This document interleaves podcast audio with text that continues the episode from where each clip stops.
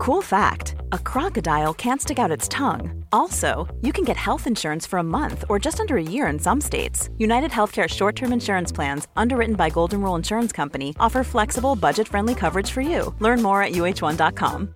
This is Paige, the co-host of Giggly Squad, and I want to tell you about a company that I've been loving, Olive and June. Olive and June gives you everything that you need for a salon quality manicure in one box. And if you break it down, it really comes out to $2 a manicure, which is absolutely insane. It's also so easy to get salon worthy nails at home with Olive and June. The difference between how your nails used to look when you did them yourself and now with the Mani system is a complete game changer. The best thing about Olive and June too is it's a quick dry. Dries in about one minute, lasts for five days, and full coverage in up to one to two coats. Visit oliveandjune.com slash perfectmani20 for 20% off your first system. That's oliveandjune.com slash perfectmani20 for 20% off your first system system.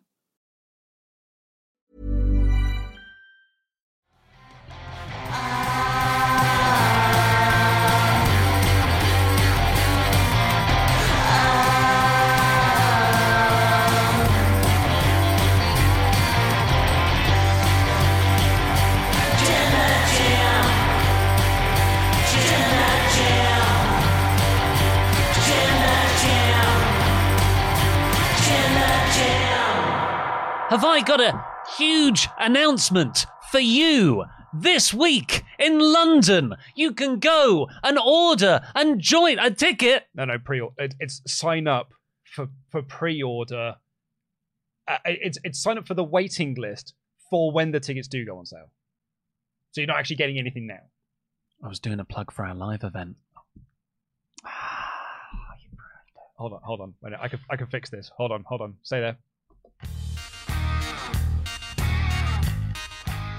Have I got a big announcement for you this week, Saturday, in London? Long Arm Pub. It is me, Oli Davis, Luke Owen, other people, which include Tempest Sullivan Bow Brown and Dan Layton. and Dan Layton doing a live, no holds board and crown jewel watch party. Those tickets are on sale now, not in a month's time. You're not signing up for pre-orders. You're not signing up for pre-orders now or the pre-sale one, which which is sort of three weeks away, a week before for the show that's actually ten months away. So you know, you see, It's I- a huge announcement. Well, here's where you've gone wrong there, because what Tony Khan didn't or did on this show was not a huge announcement; it was an important announcement, which is hmm. also different from his major announcements. We've not got any of our whiteboard markers and stuff, but we should try and rank them, shouldn't we? We've got the important, the, the importance the lowest. I think important is the lowest because that is just like you need to know this information. You know what? Just hold there for a second. I'm Oli Davis. I'm joined by Luke Owen. Welcome to the AEW Dynamite Review podcast. Uh, if you haven't already, please press the thumbs up button. Give us a subscribe. Leave a comment down below with what you thought of this episode and Tony Khan's over promotional tactics. And send in your Omega chats to wrestletalk.com forward slash support. We'll read out every single one of them over five US dollars before the end of the show. But our main topic is the criticism Tony Khan has very fairly opened himself up for by continually teasing huge announcements, important announcements, and then it comes to the announcement on the episode, and it could have, oh, it could have been done on a tweet. Here's the thing: as an announcement goes, it's quite a cool one.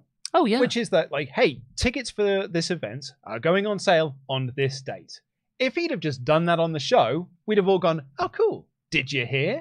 Like, I mean, you must have done. You saw the show. Tickets are on sale on December 1st. that is information I need to know as a fan because I'm in. I'm also in England, and I want to go to that show, and I want to get much better seats than I did last time. No offense, Dan Layton. But because of the every few weeks, I mean, and I'm going to be. I'm going to be very, very cards on the table here. Mhm. This only started happening once Jeff Jarrett joined the promotion. and, and I will say, it's a very TNA thing to do to say Dixie Carter has a major announcement on the show. I feel like the first one in my memory is the Hall of Fame caliber WWE signing. But that wasn't like a. yes, that was on the show. That wasn't like a tune in to Dynamite because Tony Khan has a well, it was. It was. It was Ju- by, the, pay per pay-per-view, and you'll see a Hall of Fame. Yeah. that yeah, And- you're right. And the, the, the unfair thing is, I I think that's a valid description of Christian. because everyone has said, why isn't that man in the Hall of Fame? Yeah, but it was just at a time when there are a few free agent names, and it just it set the bar too high.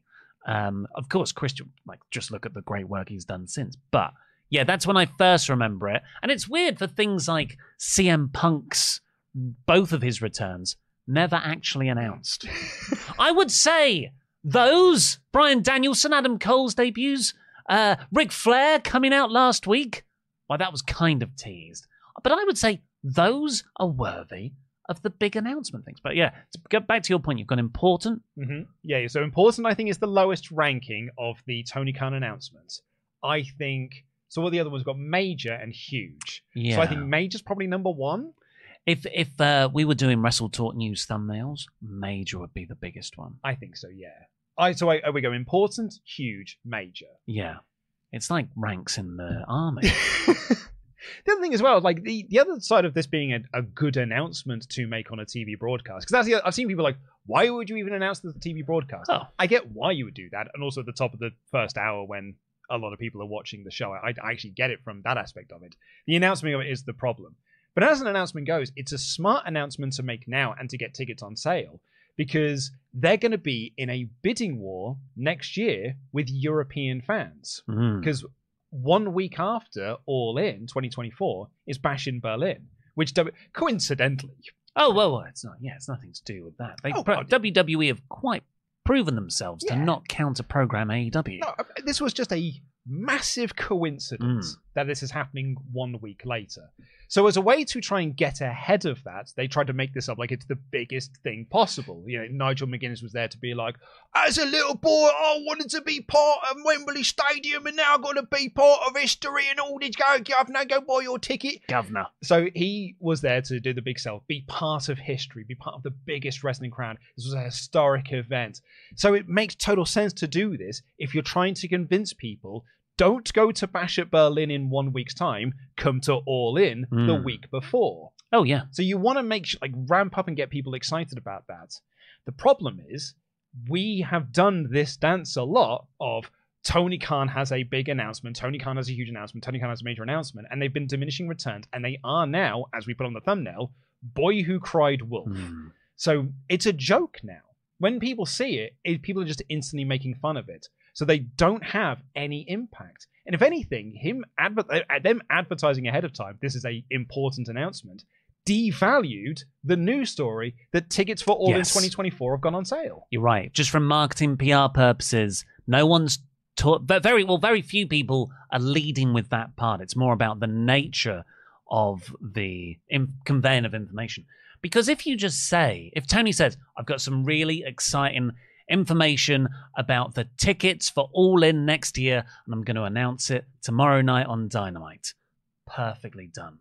Because everyone goes in there with the exact right level of expectation. They're out in a month's time, and I need to sign up to the mailing list or whatever now to get first access to buy them. But because he left it open, oh, I've got an important announcement to make tomorrow. It just, yeah, everyone's minds start going crazy. They fill in the space of the lack of information, It's one week after Tony Khan has a special gift Hmm. for Sting. which delivered. Yeah, we're only a couple of weeks removed from what felt like another announcement that he had to make on TV, and it is the law of diminishing returns. And boy, who, if you don't know the parable of the boy who cried wolf, it is about a boy who keeps telling the village that a wolf is after him, and there isn't a wolf after him. He's just doing it for attention. Then one day, a wolf goes after him, and he screams at the village, "A wolf is after me!" And they don't believe him. Yeah.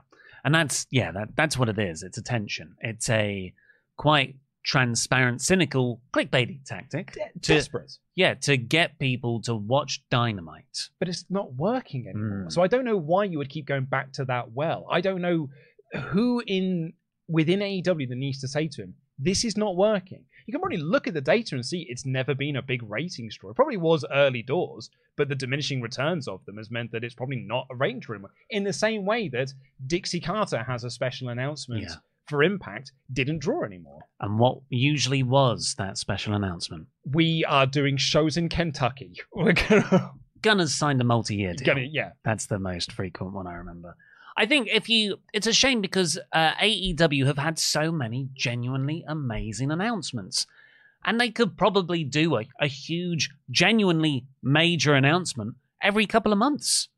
You know, like Ric Flair's signed with the company, or we, yeah, we will be going back next year to, to Wembley Stadium. If they hadn't have already announced they were doing All In 2024, then you probably could have had that as part of this important Yeah. announcement. We're going back to Wembley Stadium on this date. But this is information we already knew. Mm. So to then a, a big announcement be, oh, at that event, there's going to be tickets for it. That doesn't feel like Hmm. news because there had to be tickets going on sale. Do you? What did you think it was going to be when you saw Tony's tweet? I- X. I actually had a feeling it was going to be something disappointing Hmm. because I've been sort of I've been programmed to not get excited for them because it's never really anything wor- noteworthy or very rarely is it something noteworthy that I I don't get the same buzz and excitement about them as I once did. I'm, it's white noise to me now. I don't use social media, so I didn't know about this announcement even being a thing until I watched it this morning. So I was like, oh, okay, McGuinness is there. wow, they WWE have just announced the Bash in Berlin show recently. Maybe they're gonna run another big show in Europe. They're gonna do a paper. Oh my god, they're gonna do a pay per view in Europe. And it was, it was right actually. It was just the pay per view in Europe they'd already announced. I thought maybe they'll do something, announce something with CMLL. You Mhm. know, like they'll do a showdown in Mexico with I that partnership. TV deal. Well, TV deal, We're, yeah. we're, you know, you can watch everything, ROH, everything on the what's it called, Max streaming service. Yeah. But it, and, like the back catalog of pay per views, Yeah. the original all ins on there. But no, it was, yeah, disappointing to say the least. And it's disappointments of their own making because they hyped this up to a degree that it did not need to be. I, uh, I must admit though, I get a kick out of them. There are very few times when Tony Khan appears on screen for me now, and I'm, I'm like, oh, this is, this is going to be fun. well, that as well, because it's Tony Khan, you know, he's reading off a prompter, but then he's like, can you put something in the script that makes me sound like I'm a, a normal human being? And so the script in there, your dad's had the Christmas trip since July. So it's like, I've got a special treat for you for Christmas, and uh, uh, Nigel, uh, uh, my my my dad has had the Christmas trip since, since I've I've watched the Muppets Christmas Carol three times, and the Elf. I've, I've watched them all. It was, uh, yeah, he said it's the 1st of November, holiday season's upon us, people are putting up Christmas trees. Already, at that point, I was like, no one's putting up a Christmas tree right now. well, Mariah Carey, like November first, did a big thing of just like, all I want for Christmas is time to is for you to listen to this song again.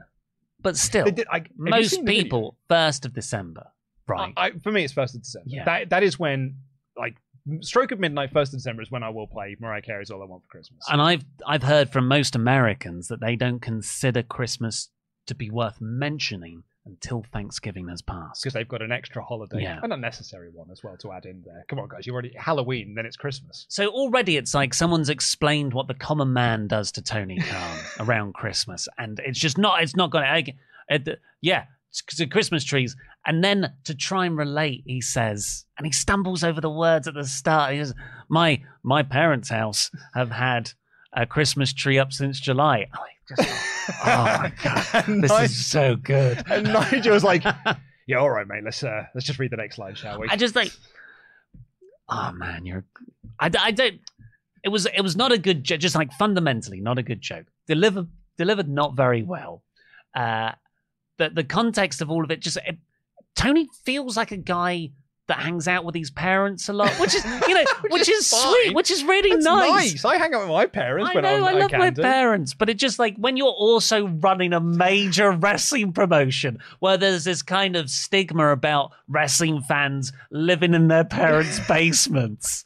I did, it all tapped into that in my head when he said, I did, you know, Vince McMahon would never say, Oh yeah, well, you know, I was round my parents' house earlier. You know, you're Vince McMahon. Stop behaving like a little boy. It was quite spectacular in that sense. Um, I. I was joking about Thanksgiving as well, just before. You know, don't revolt against me.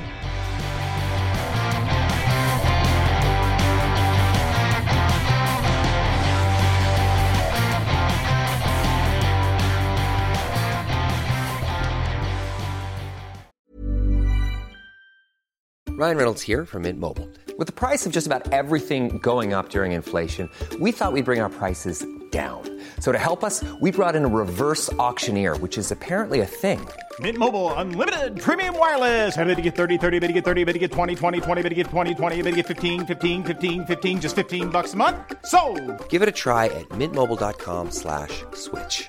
$45 upfront for three months plus taxes and fees. Promo rate for new customers for limited time. Unlimited more than 40 gigabytes per month. Slows. Full terms at mintmobile.com. There's never been a faster or easier way to start your weight loss journey than with PlushCare. PlushCare accepts most insurance plans and gives you online access to board-certified physicians who can prescribe FDA-approved weight loss medications like Wegovy and Zepbound for those who qualify. Take charge of your health and speak with a board-certified physician about a weight loss plan that's right for you. Get started today at plushcare.com slash weight loss. That's plushcare.com slash weight loss. plushcare.com slash weight loss. Burrow's furniture is built for the way you live.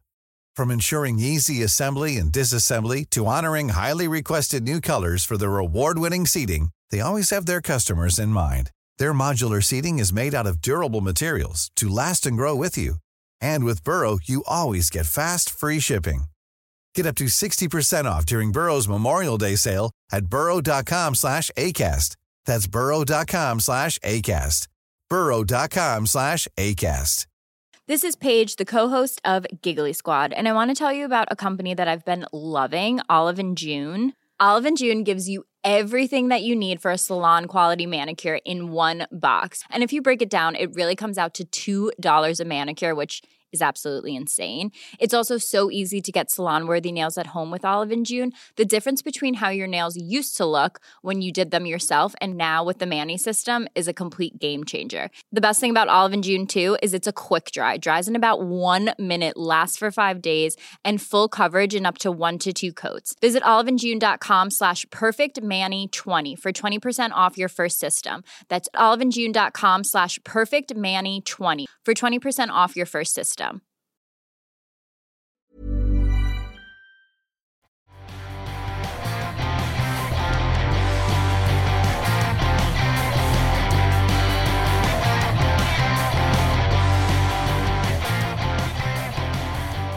Um, let's see what you all think in the Omega chats. WrestleTalk.com forward slash support to get in your chats there.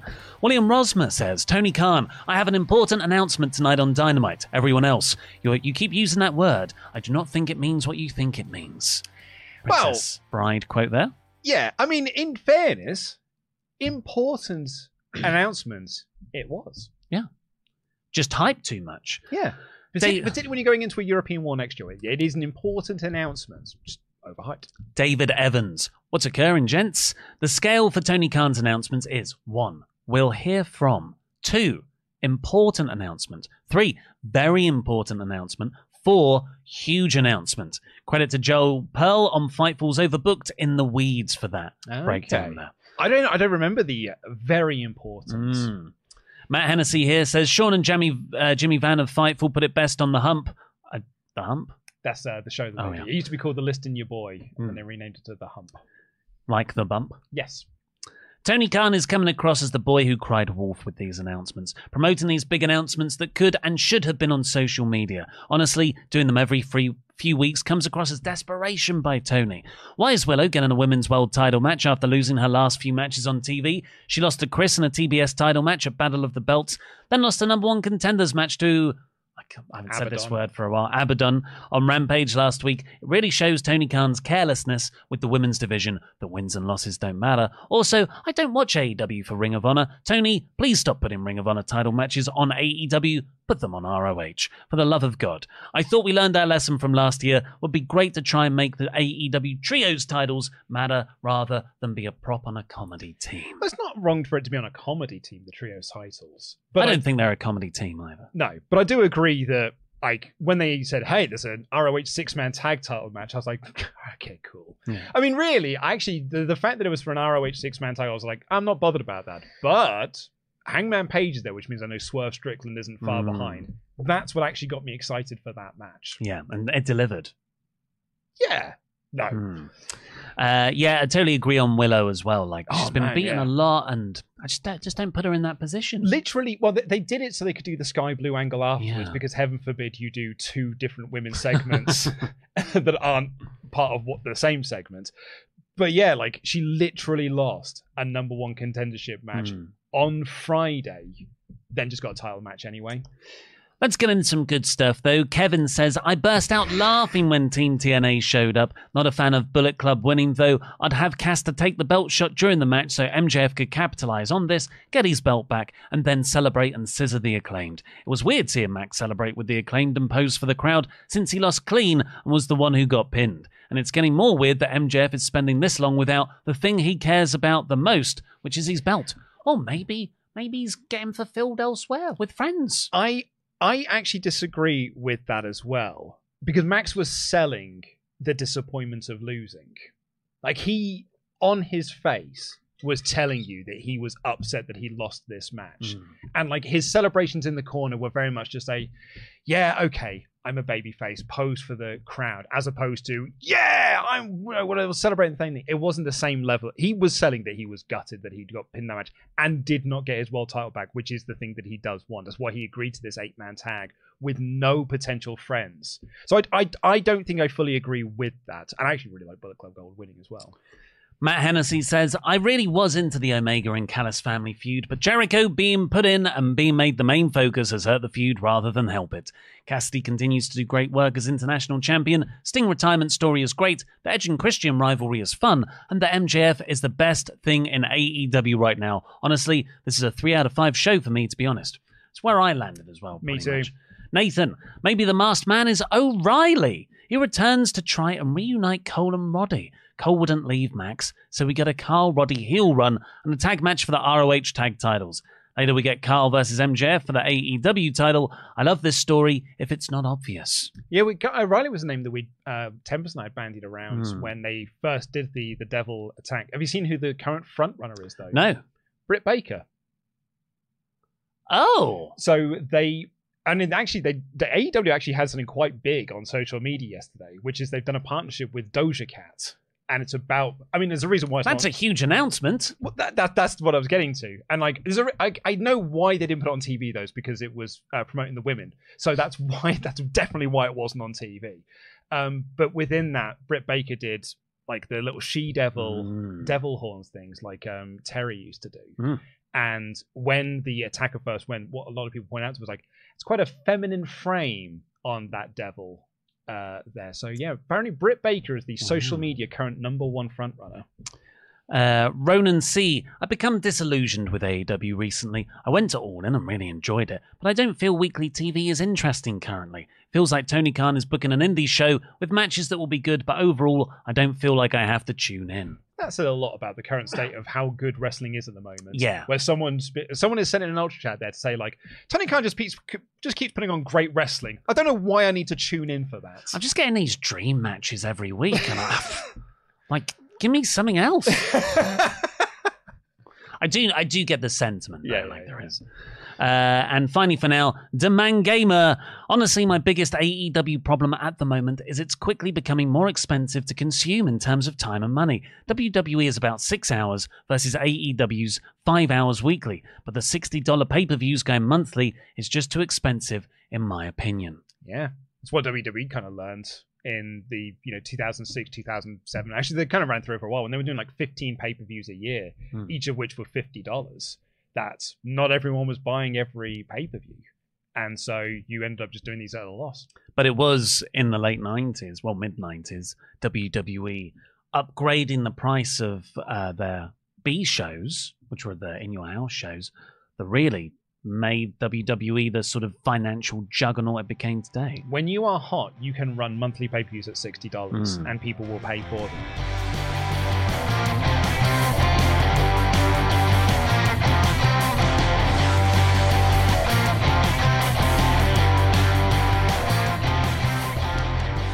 Well, let's get in with the rest of the show. Please keep getting those in your chats to wrestletalk.com forward slash support.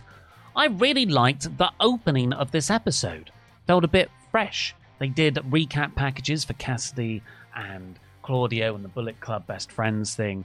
And then they also focused on the Kenny and MJF recap. Really like this, Mm. yeah. And then, before we even get the opening credits, it goes to Renee Paquette with MJF. Adam Cole's on a Thunderdome screen. He's not shaving his beard Yeah. either. Absolute state of him. Looks like me. He looked just. He's such a nice guy. Oh, I just, yeah. I just get such good vibes from him. It's kind eyes. Yeah, He's got kind eyes. he's such a good heel. It's mad, isn't it? because of the kind eyes. and he, he, he, I thought he had some great lines here. Like, he's so sorry he can't be there. Number one, because you've just become the longest reigning champion of, of, of AEW history. I want to be there to celebrate for you. But also, I know what it's like to have everyone gunning for me. And that's what you've got right now. And you haven't got me to back you up. Loved it. uh, he's like, I think you should accept Samoa Joe's offer. Mm.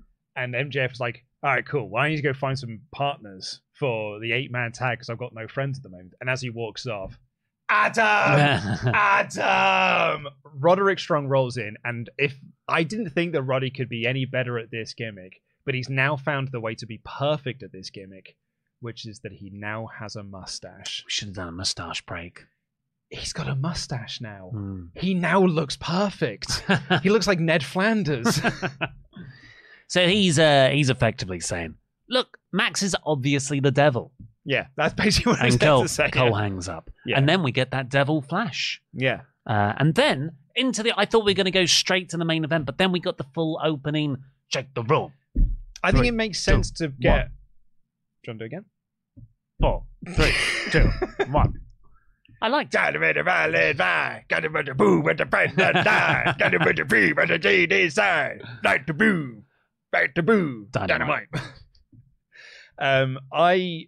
It makes sense as well because MJF, as we've seen over the ratings patterns for uh, Dynamite last week and Collision this week, is the needle mover in Mm. AEW. Last week's Dynamite, if you didn't see our Collision review when we were talking about this, had like over a million viewers at the start of the show, and it stayed like at that sort of 960, 950 mark until MJF left the screen. So that first half hour, the first two quarters was like 950, like averaging about 950, 960. MJF leaves, 200,000 people tune out. It is a sharp drop off Yeah. for everything else that's in the show, and then it picks up for the main event, and then picks up with the overrun. Collision uh, is actually the opposite of what usual ratings patterns are for wrestling shows. So that's like 450, 460, stays consistent, shoots up when MJF's title match starts. And that's it, like the absolute peak of the show was the first quarter of it and then the second quarter. So they took that knowledge and they structured a show where MJF would appear every 15 to 20 minutes. Absolutely, exactly. We got a. I love night long storylines, self contained episodes like this. MJF has to find his three partners to face Bullet Club Gold in the main event. Yeah. And we kept coming back backstage to him approaching different people. Uh, but our opening contest was Orange Cassidy defending the International Championship against Claudio Castagnoli, which was basically a match to design designed to show you just how strong Claudio Oh, is. he's a strong boy. He's a very strong boy. there was a moment where Orange Cassidy jumped off the top rope in a splash position, and Claudio caught him, but also span him like he caught him and instantly span him round into a backbreaker. Yeah. and I just thought, but that was only your wrists. That's only your wrists that twisted a whole adult man. He countered uh, the tornado spinning DDT into the giant swing Mm. with no wasted motion. It was absolutely perfect. Like a lot of this was so so great. I even really enjoyed like there was a bit, bit of Cla- uh, Cassidy trying to play possum. There was a moment when uh, Claudio had like had him almost dead to rights. He was going to set up for the neutralizer, but Cassidy kept dropping down, and it was Cassidy being like, "Oh well, I'm going to outsmart him. I'm going to outfox him." But every time he then tried to pin him, Claudio was like, "No, no, I'm too strong, and I'm going to stop you." properly lobbed uh, Cassidy around. Yeah. Like, you know, but in last week's main event, and he hit that huge uppercut, and Cassidy got so much air on it. Yeah, I guess this is, um, I've heard this is what a lot of Chikara was like when Claudio was in there. Yeah. You just, because Cassidy was one of the fire ants, I think, Mhm. and Claudio would just throw these people around, like because he's such a strong base. I think he was Fire Ants. Cassidy was. I think Right. Cassidy was Fire Ant, yeah. So Wheeler Yuta was trying to get involved, but the referee sent him to the back. Hook made sure he went to the back, and then we got a, a clip of both of them sort of having a verbal confrontation. Pat Buck stepped in. Yeah, he did. God, he's so noticeable, isn't he?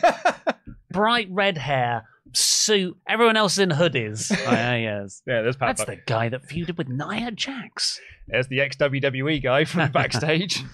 Um, but yeah, Ca- Cassidy sort of got a nice run at the end, but it was really neck and neck, and it was Cassidy turning. What was it? He's turned something into a hurricanrana pin.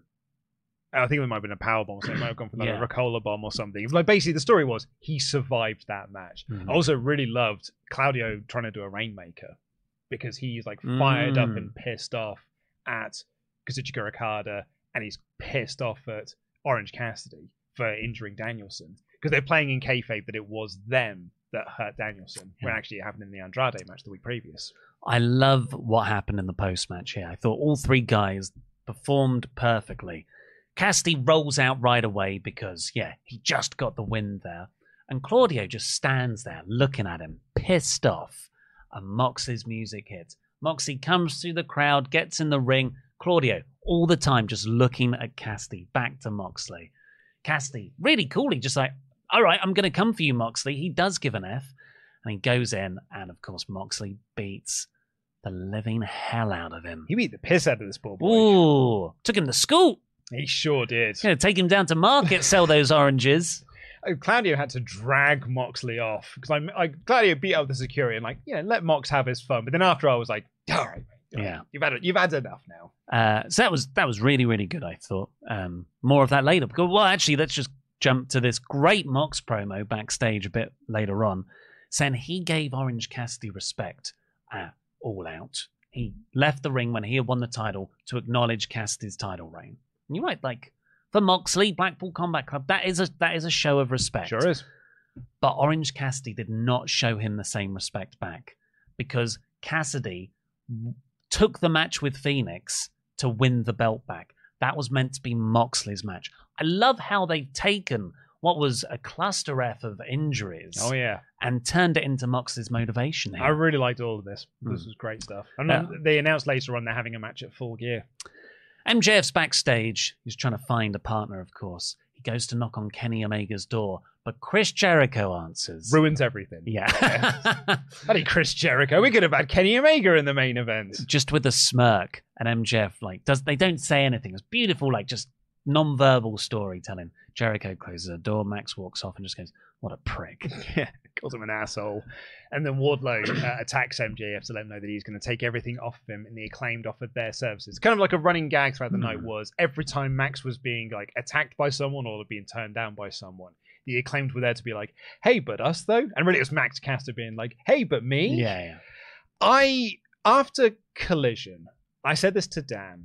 I am so excited to see now what Kenny Omega's next step is because I loved the I loved their match on Collision so much. Teaming with Jericho. I was so excited to see what's next for Kenny Omega and the Don Callis family. And then they announced he was tagging with Jericho against not the Jericho Appreciation Society. I was like, oh, okay, fair enough then, yeah. All right, well, that, that's all of my excitement diminished, I guess. well, there's a show in Ontario, Canada coming Oh, up. man, I was like, So you gotta get the boys back together. I was so excited, and then Jericho shows up. And I'm like, no! Stop dragging Kenny! Stop dragging Kenny's coolness down. Remember when Kenny was cool Yeah. for a couple of week period when he, Jericho wasn't around, and all of a sudden Jericho shows back up, and all of a sudden Kenny feels uncool again. Good one, Chris. what an asshole! Um, speaking of uncool, the ROH trios titles. I, I I loved again the first half hour of this show, which is everything we just covered, uh, and then this is where I just sort of fell out of step with it. We got the Young Bucks defending their ROH trios titles against the Embassy. Uh, the Embassy, of course, Swerve Strickland's Heavies. heavies. It's the Gates of Agony. It's Brian Cage. No Prince Nana. No Swerve Strickland. And they were putting over that Nana was is scared. Mm. Scared to go out there in case Hangman goes after him. As he bloody well should be. Because I sound like William Regal. you bloody well should bloody, be. bloody well should be. Uh, because last week was one of the best promo angle segments I've seen all year, and it was where Swerve invaded Hangman's home, but in a really sinister, realistic way, and cut a promo on his baby. It's terrifying. Oh, brilliant. That sounds hokey, but it really was psychologically subversive. So I was really excited to see what Hangman would do here. Last thing we saw, he was running to the back to save his family and presumably beat the living crap out of Swerve. Let's just have a normal match here against um, people directly connected to Swerve and Nana. I, I didn't even really think about it until you mentioned. it. I was like, yeah, they just had a match. They just had a normal just match. had a normal match. The story of this match should have been the bell. The bell doesn't even ring. Hangman just goes for Brian Cage. He's beating the piss out of him. He's beating the piss out of the gates of agony. The Bucks are like, no, whoa, Hangman, no, come back, come back, get your head in the. This is a title defense, and Hangman is just consumed by rage and hate because Swerve has crossed the line. That's how they lose the tag type, the trios titles. Yeah. Not because Swerve and Nana come out like it's some WWE lazy booking bollocks and Hangman chases them off, leaving the Bucks to just get squashed by the Gates of Agony and Brian Cage. Titles changed hands. I don't care. No, I, no. I, I was really disappointed in this segment. Me too. Me, me too. I like the intensity of Hangman chasing Swerve up the ramp and the, the the altercation they had backstage, and they announced they're going to do the rematch at uh, Full Gear.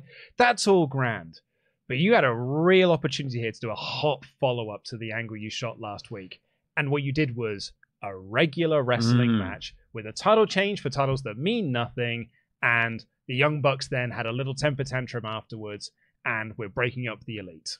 Yeah. Seen that. Yep, been there, done that. What happened to them facing the tag champions at Full Gear? Yeah, they won the, they're the number one contenders. I don't think they're doing that now. After that, MJF's backstage. I think Jerry Lynn's wrong. I I think I think Dave Meltzer's right and Jerry Lynn is wrong. There's a sad day when we have to sit here and say Jerry Lynn is wrong. I love Jerry Lynn. Yeah. Jerry Lynn's one of my boys. But I think Jerry Lynn is wrong. His whole deal of like, no, no, no, we do still have plans in place. We're not just giving them to town so they leak it to the dirt sheet. I'm watching the product, mate. A lot of this feels like you're just booking it on the hmm. fly. MJF's backstage. He goes to knock on Samoa Joe's door, but thinks better of it. I, lo- I love that. Just Yeah. this small moment really gets across everything. I think it's building to Joe and MJF defending the ROH tag belts. Yeah, I think you could do that, and then maybe do MJF Joe at World's End. Yeah. or maybe he's like, I, I was thinking about this In they- Long Island. In Long Island, I was also thinking you could do it as like a triple threat with Wardlow in there as well. Oh, Like, all- that's nice. Suddenly, all of the challengers converge on him at the same time. Because on um, Collision, after the title win, it wasn't just Joe and Wardlow. Mm. Ha- uh, Hobbs was watching backstage as well. So you could almost do a fatal four way. It's that it's that TNT title picture from last Yeah, last year. Uh, leveling up. Yeah. um, then MJF goes to Darby Allin's locker room and he looks here and he picks off the sign and he writes emo bitch. Just, I love that. Even in his hour of need, when he really needs a friend, he just can't get over how much he hates Darby Allen. He's our, that's our scumbag. That's our scumbag. Yeah. Uh, and he rejects the acclaimed again. I didn't really. It's not I didn't like this next segment. I just thought they wasted a bit more potential. So Adam Copeland comes out. Tony Schiavone is doing the in-ring interview. Adam Copeland is going to talk about whether he's going to team with Sting and Darby at Full Gear. If I may, can I do an impression of what happened here? Mhm. Because Tony Schiavone said, Adam Copeland! And then, bam, bam, bam, bam, ba dam, ba dam, on this day. Adam Copeland runs down and he's all fired up and he's playing to the crowd and he's playing to the other side of the crowd and he runs down to the ring and he's playing up to the crowd. And then Tony Schiavone's like, Tell me about Christian. He's like, Let me tell you about Christian. Can we, oh God, oh God, please, Sting asked me to tag with him. And Paul Kim, just give me a second. Yeah, I, I could probably do I could probably do just need a God, moment. interrupt me, Christian. Interrupt me now. Come on, please. Where's the music? do, do, do, do. You proper ultimate warriored himself to do this promo segment. I, I bet being a wrestler's exciting. I'd get carried away. Me too. Cher Delaware from Fightful was at this show, and when he came out, she tweeted, "Oh, I forgot Adam Copeland was in AEW." So Christian interrupts pretty quickly, and he threatens to snap Edge's neck if he doesn't stay away from this three uh, six man tag, and that his daughters will have to wipe away the drool from his face for the rest of his life. Or you know, horrible line, but I would say no nastier than any other lines that Christian has said. So Luchasaurus and Nick Wayne get in, they go to attack Copeland.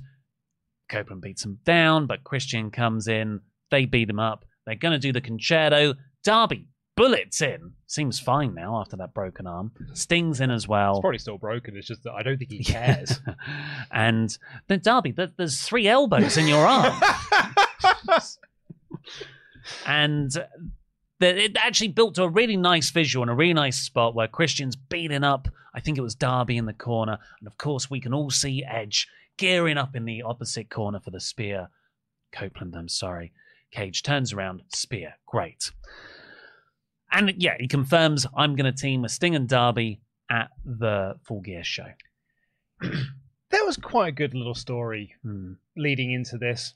I quite liked Copeland's whole "I will not fight my brother." I thought that was a really fun angle to do. Sting and Darby really want Copeland to be tagging with him. He's like, "Look, I know he said bad things, but he is my brother, and I can't do that." Metaphorical, of course. Yeah. I can't fight him. Well, some sometimes literally. Sometimes brother. literal. I want to save him. And then this week was like, nah, I'm just going to tag. I'm, I'm just going to hit the spear on you. And yeah, I'm fighting you at the pay per view. Yeah. All right, cool. Well, all the nuance we had going into the storyline has just been dropped away so we can announce the match ahead of time. Cool. Grand. which is fine because I, I'm just yeah. Usually AEW presents me with a better story than what I'm thinking of, and in this case, obviously we'll see how it plays out. But I, this is significantly less than the story I was interested in. Yeah. For me, I think you could have announced Copeland with Sting and Darby.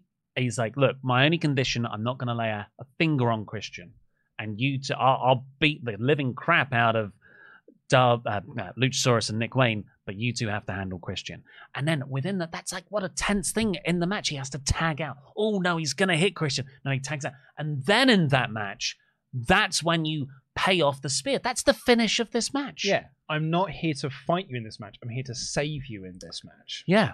And and then, you know, oh, he's finally hit the spear on Christian. He looks at him, no, what have I done? Darby gets the pin, maybe. Oh, It's just a coffin drop out of nowhere. Yeah. so interesting. yeah.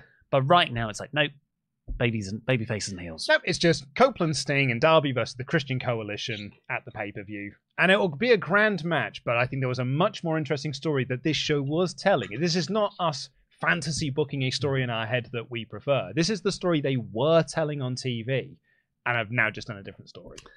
We got Tony Khan's important announcement.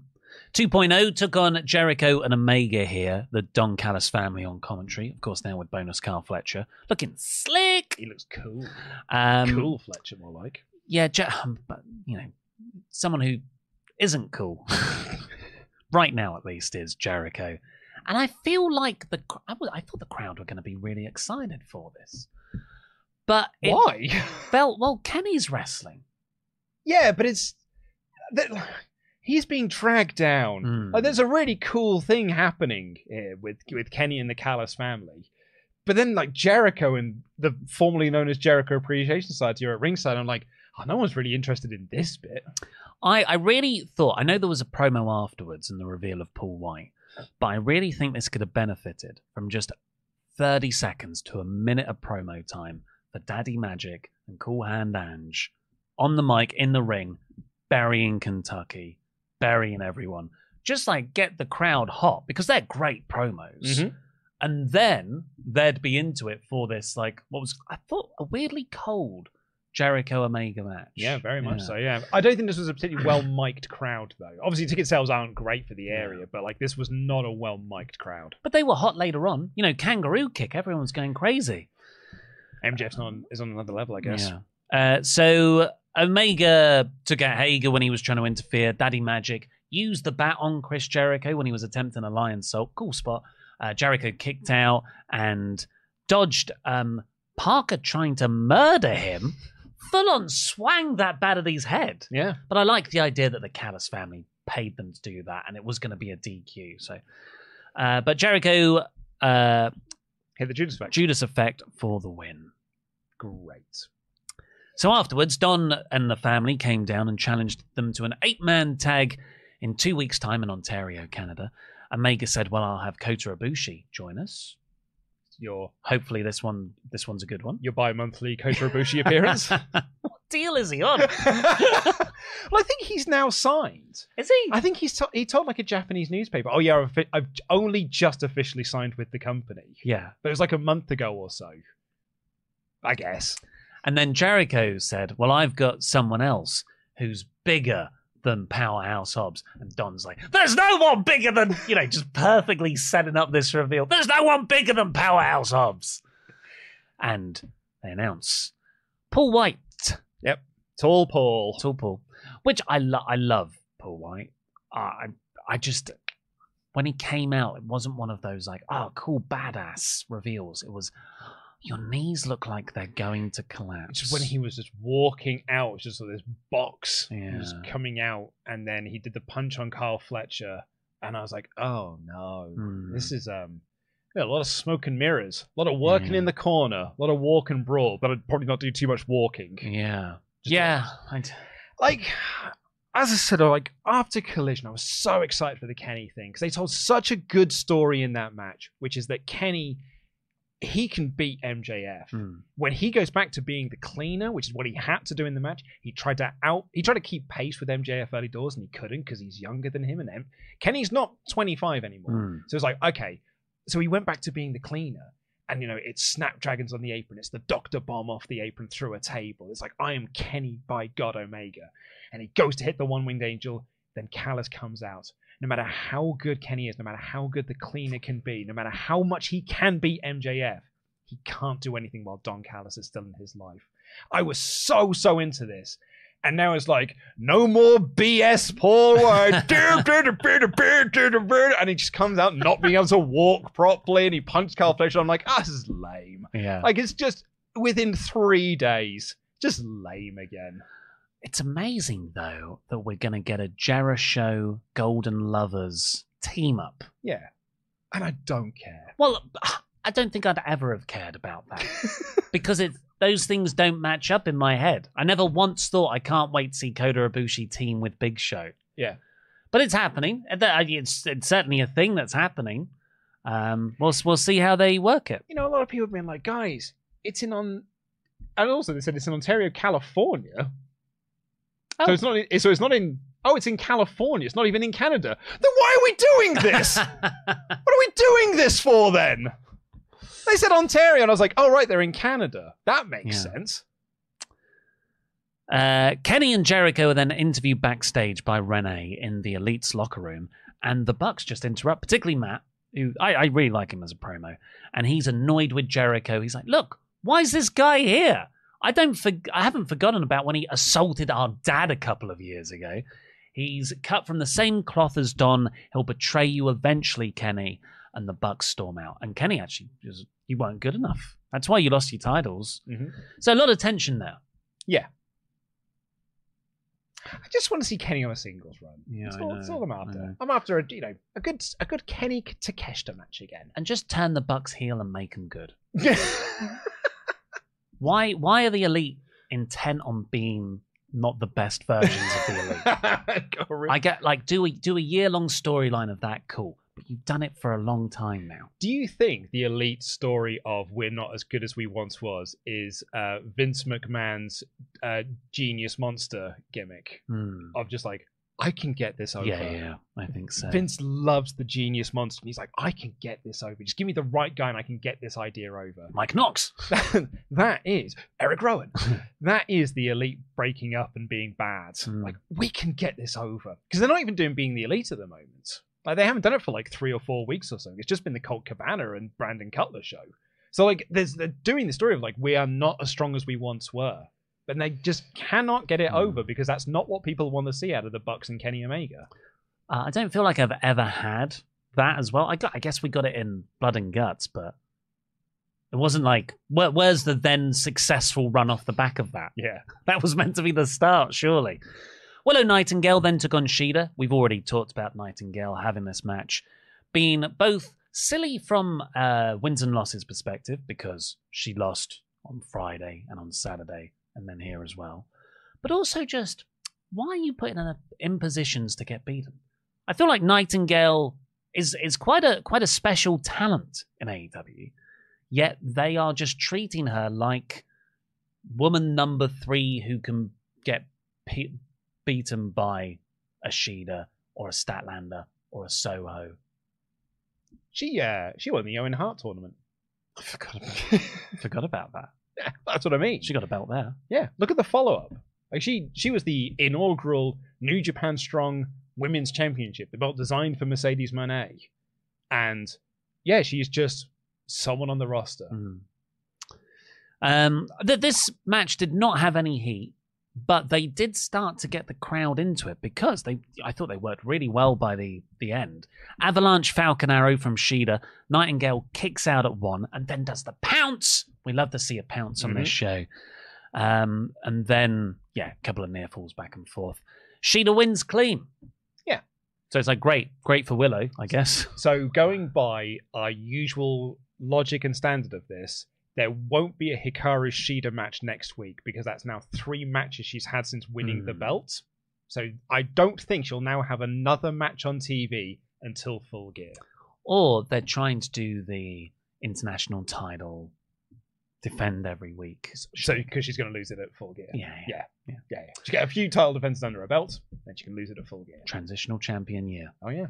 Um, Toni Storm then came out and tried to steal the spotlight of Shida's latest victory. I liked this. Yeah, this was this was much better than last week because Shida was just like, nope, Yeah. and ran up to her, ran into the black and white weld as well, which I thought was quite fun. Just knocked over Luther. Yeah, I thought it was. A, I really liked this because it was. You know, last week we had that Ultra Chat in being like, I don't like that Toni Storm is stealing the spotlight because it's taken away from Sheeta, and I was like, no, that's the point. It's Mm. like that's the act. That's the story we're telling here. And then she did it again on Saturday after the Abaddon match. So I really liked here. She when Toni Storm came out, she'd have went, Ugh, like a proper big, oh my, you again reaction, and then just like. I've had enough of this. Mhm. Got out of the ring, pushed Luther out of the way, and attacked Toni Storm and sent her to the back. I thought that was really, really good because that is that's the match we're going to get at Full Gear. Then in the ring, the lights cut out after that. Lights come back up. Julia Hart is behind Willow Nightingale. What's going to happen? Skye Blue runs down, looks at Julia Hart, turns round and looks at Willow, and then looks back at Julia Hart. Blue mist. The Blue Mist. That's quite quite a fun spin on the mist, I think. What is the, I mean, we did this before. Like, what does each mist do? Oh yeah. Well, there's a Laurie explained video about all the mists. Mist. I think it makes you sad, doesn't it? Wrestling. It's not what a goth needs. More There sadness. we go. Uh, blue sends the opponents to sleep. Well, do that here. Julia did not fall asleep here. She rolled out the ring, covered blue, Yeah. and looked annoyed.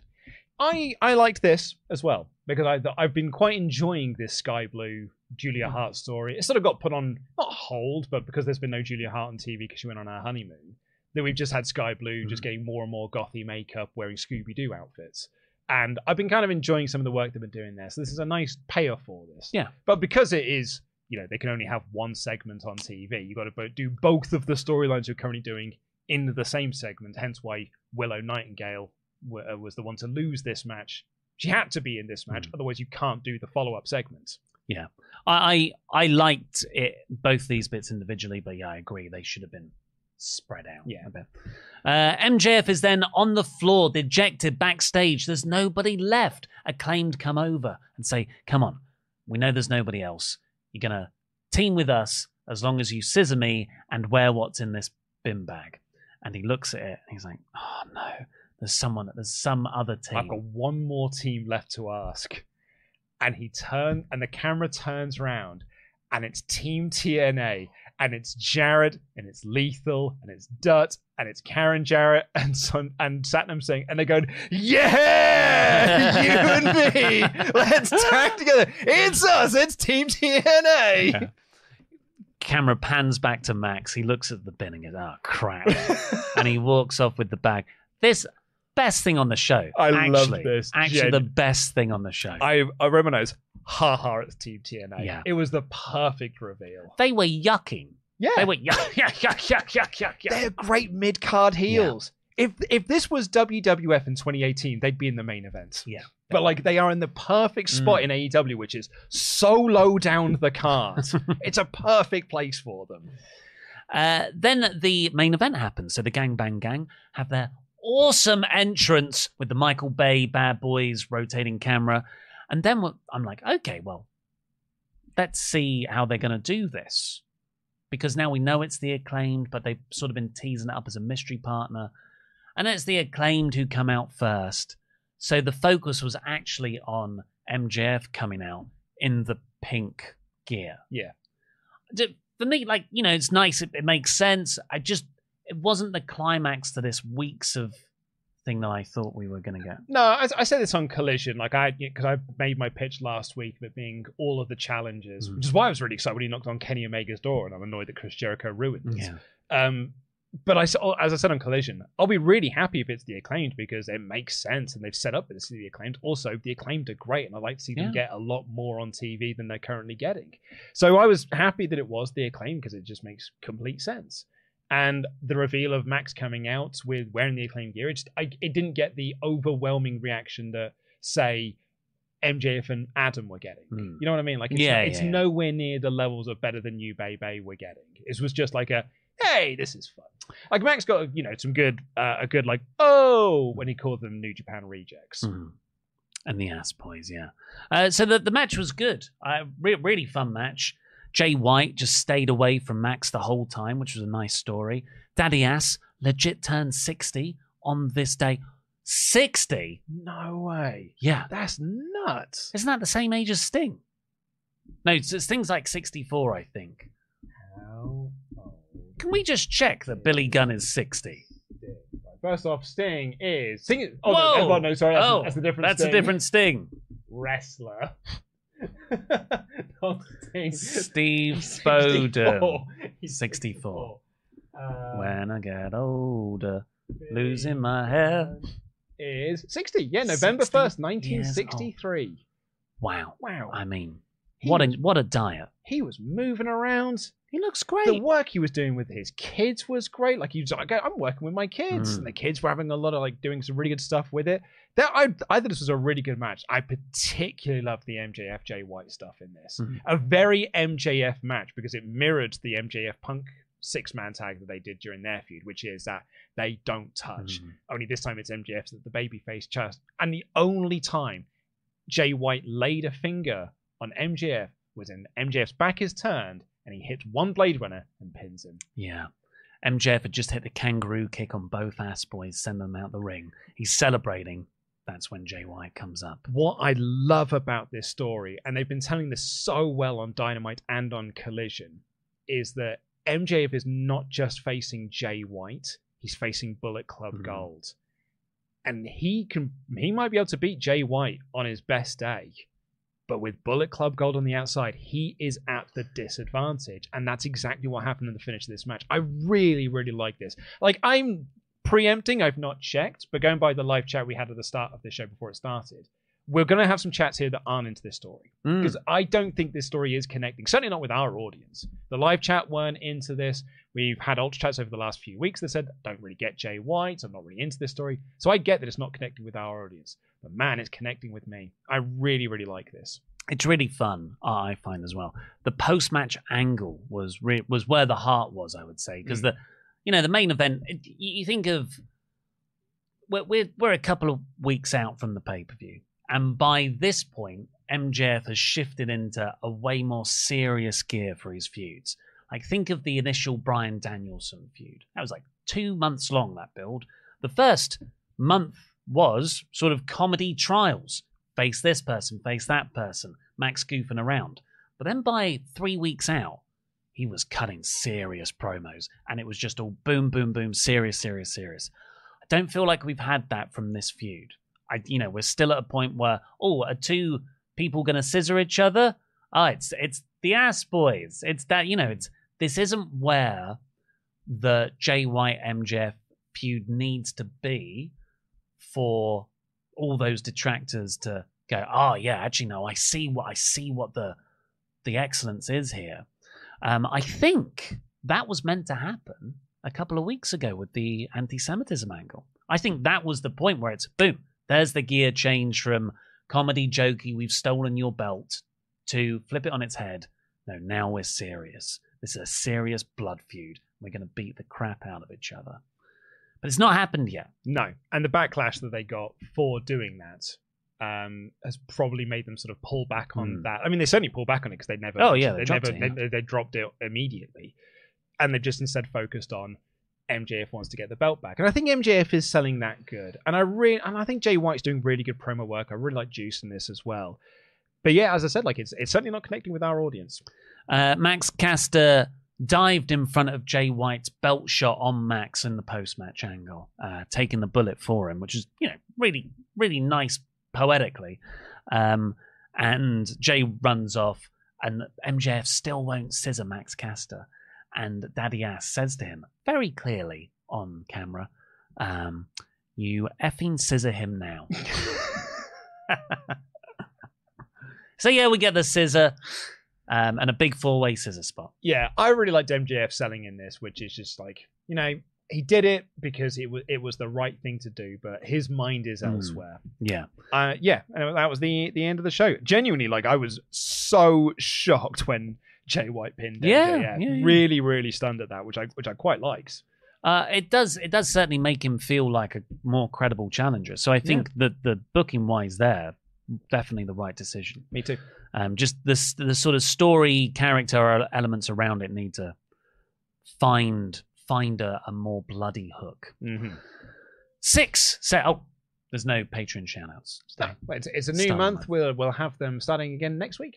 But you can come and meet us. Remember, Crown Jewel Watch Party Ooh. this Saturday. Should we do a final plug? Don't just take it from me. Take it from me. Watch WWE Crown Jewel 2023 alongside Luke Owen, Oli Davis, Tempest, Dan Layton from WrestleTalk, and over 100 other wrestling fans, along with a live version of our board game series, No Holds Board. We'll be raising money for charity and doing our live reactions to Crown Jewel from the venue, which means you'll have the chance to be on camera and be part of the WrestleTalk live experience. This is the best way to watch wrestling pay per views, and tickets are available now. Get your tickets today, and we will see you there to be part of moments like this. Jay has the spot has got it in! One, two!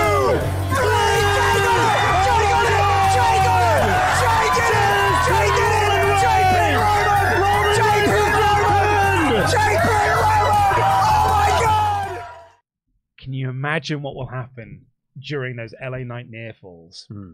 I, I'm, I mean, I'm going to be rooting for Drew. I think that's uh, That's in Wrestle pick. League. I've I've got Drew to win. Have you? Yeah, heel turn, sign a new contract, all the stuff.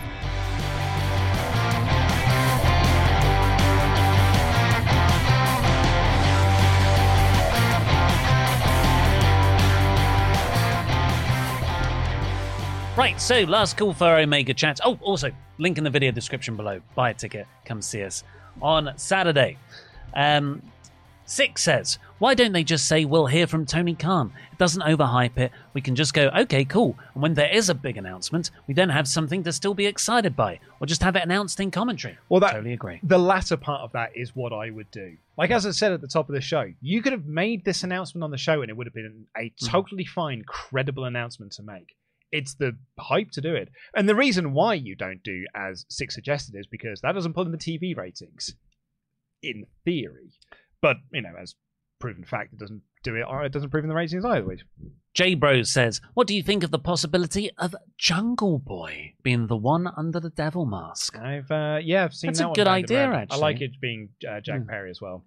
Uh, the Magic Man says, I forgot the Ass Boys are Billy Gunn's real kids. They sure are. I also forgot that. It wasn't until they started wrestling. I was like, oh, yeah, that, that's actually quite a nice, nicely designed feud. Yeah.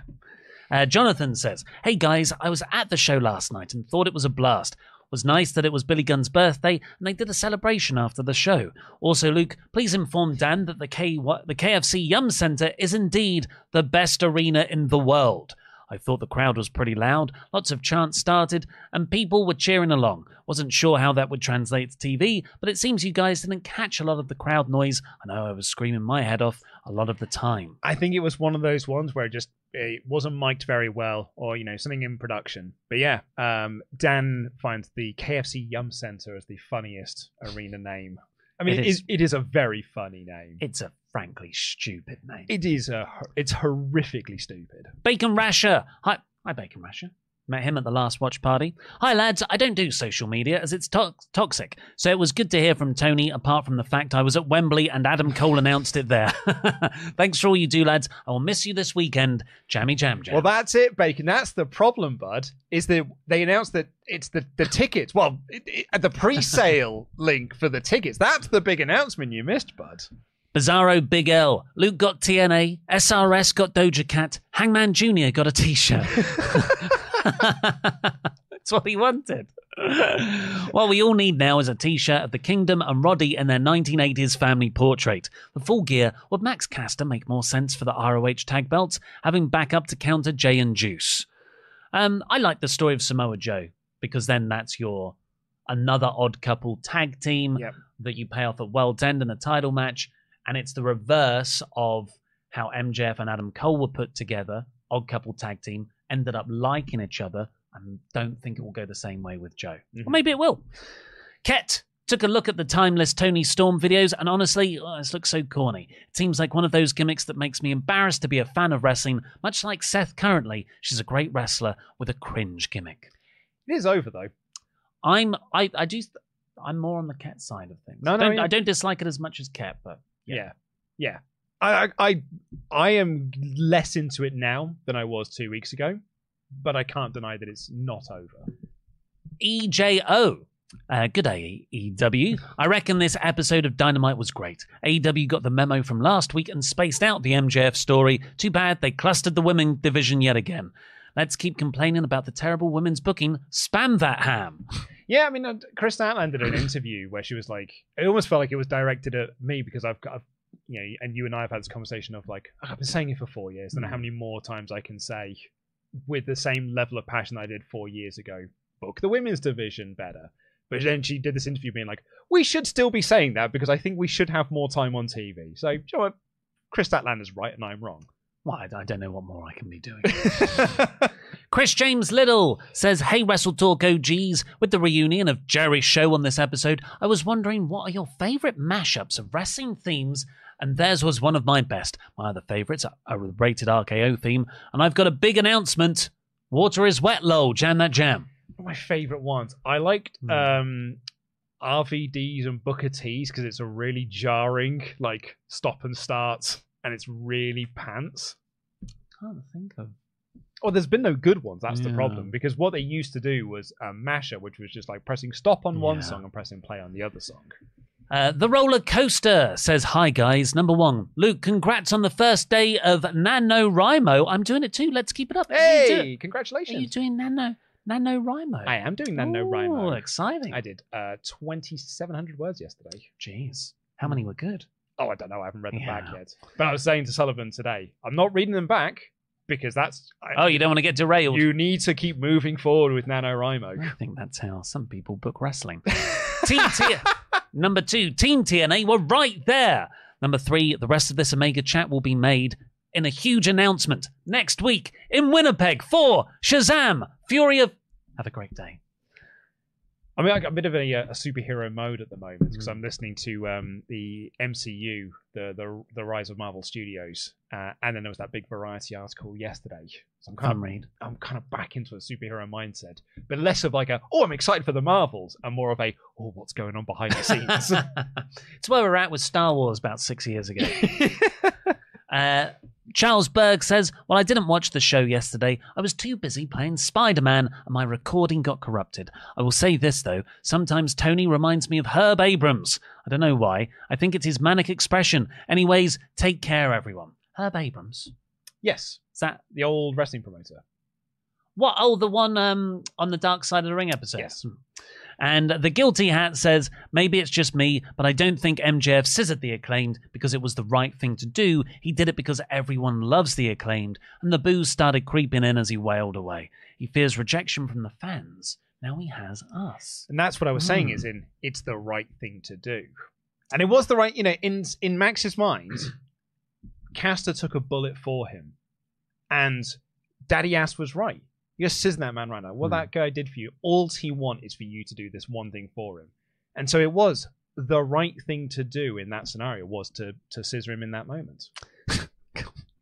You know, sometimes you just step out of the context of what we're talking about. Well, I had this with when they first started doing the scissor gimmick, and I was watching AEW on Fight TV on the TV when I just, uh, you know, the kid was smaller, and my wife every now and again would be like, "What is this? Hmm. Like, why, why do you watch this show outside of it being your job?" And I'm like, hey, "Look, it's fun. Like, you see how much people are into this? They really like this." She's like, "I don't know why."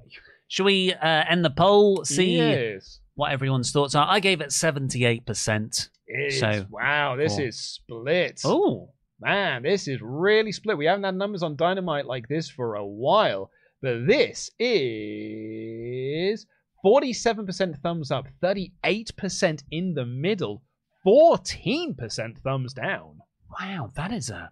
For AEW standards, that is very, very negative. We have not had negative numbers like that for, I don't think, ever. Hmm. Certainly not since we started doing the thumbs up, thumbs down poll. Wow. Well, remember, please do go and buy a ticket for our Crown Jewel watch party. We'll hopefully see you on Saturday. But for now, I've been Oli Davis. It's been Luke Owen.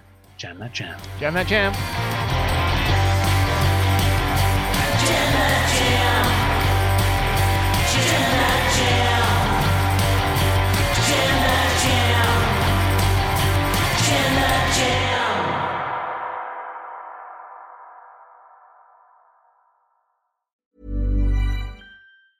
Planning for your next trip? Elevate your travel style with Quince. Quince has all the jet setting essentials you'll want for your next getaway, like European linen, premium luggage options, buttery soft Italian leather bags, and so much more. And it's all priced at 50 to 80% less than similar brands. Plus, Quince only works with factories that use safe and ethical manufacturing practices. Pack your bags with high-quality essentials you'll be wearing for vacations to come with Quince. Go to quince.com slash trip for free shipping and 365-day returns. Hey, it's Paige DeSorbo from Giggly Squad. High quality fashion without the price tag. Say hello to Quince.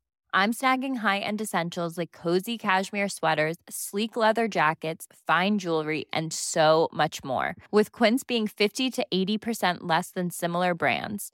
And they partner with factories that prioritize safe, ethical, and responsible manufacturing. I love that. Luxury quality within reach. Go to quince.com slash style to get free shipping and 365 day returns on your next order. Quince.com slash style. Mom deserves the best, and there's no better place to shop for Mother's Day than Whole Foods Market. They're your destination for unbeatable savings, from premium gifts to show-stopping flowers and irresistible desserts. Start by saving 33% with Prime on all body care and candles. Then get a 15-stem bunch of tulips for just $9.99 each with Prime. Round out Mom's menu with festive rosé, irresistible berry chantilly cake, and more special treats. Come celebrate Mother's Day at Whole Foods Market.